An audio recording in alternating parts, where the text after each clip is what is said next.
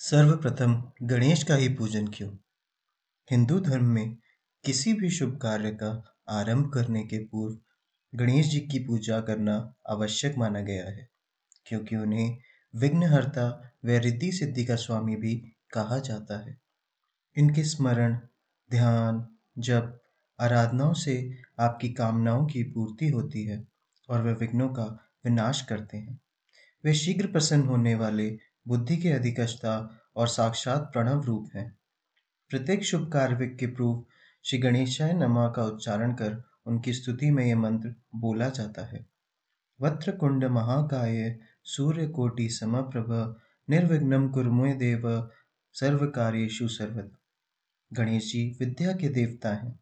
साधना में उच्च स्तरीय दूरदर्शिता आ जाए, उचित अनुचित कर्तव्य अकर्तव्य की पहचान हो जाए, इसीलिए सभी शुभ कार्यों में गणेश पूजन का विधान बनाया गया है। गणेश जी की ही पूजा सबसे पहले क्यों होती है, इसकी पौराणिक कथा इस प्रकार है। पद्म पुराण के अनुसार, सृष्टि के आरंभ में जब यह प्रश्न उठा कि प्रथम पूज्य किसे माना जाए तो समस्त देवतागण ब्रह्मा जी के पास पहुँचे।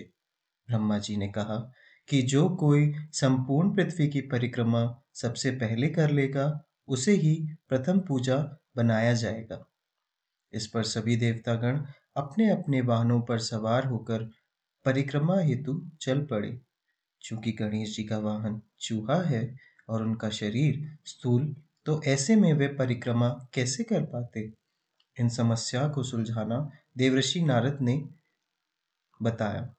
नारद ने उन्हें जो उपाय सुझाया, उसके अनुसार गणेश जी ने भूमि पर राम नाम लिखकर उसकी सात परिक्रमा की और ब्रह्मा जी के पास सबसे पहले पहुँच गए।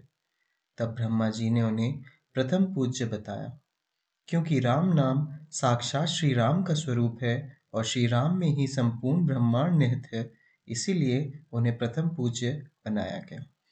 शिव पुराण की एक अन्य कथा के अनुसार एक बार समस्त देवता भगवान शंकर के पास ये समस्या लेकर पहुँचे कि किस देव को उनका मुखिया चुना जाए। भगवान शिव ने यह प्रस्ताव रखा कि जो भी पहले पृथ्वी की तीन बार परिक्रमा करके कैलाश लौटेगा, वही अग्र पूजा के योग्य होगा और उसे ही देवताओं का स्वामी बनाया जाएगा। चूँकि गणेश जी का वाहन चूहा अत्यंत धीमी गति से चलने वाला था, इसीलिए अपनी बुद्धि चातुर्य के कारण उन्होंने अपने पिता शिव और माता पार्वती की ही तीन परिक्रमा पूर्ण की और हाथ जोड़कर खड़े हो गए। शिव ने प्रसन्न होकर कहा कि तुमसे बढ़कर संसार में अन्य कोई इतना चतुर नहीं है। माता पिता की तीन परिक्रमा से तीनों लोगों की परिक्रमा का पुण्य तुम्हें मिल गया, जो पृथ्वी की परिक्रमा से भी बड़ा है।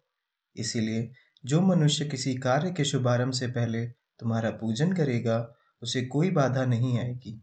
बस तभी से गणेश जी अग्र पूजा हो गए।